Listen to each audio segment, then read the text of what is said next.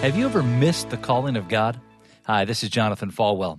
The Apostle Paul's life was an incredible story, an amazing example of the calling of God in our lives.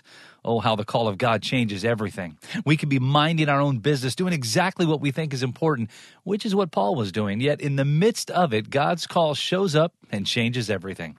Paul, who was called Saul at the time, was encompassed and overwhelmed by a job that he felt was important. And he was busy. His orders were to persecute the church, to stop the Christians. And he was doing a great job doing something awful. But when God called, Saul heard him. And God showed Paul his error and called him to love and to serve the church instead. Everything changed. So today, are you listening for the call of God in your life?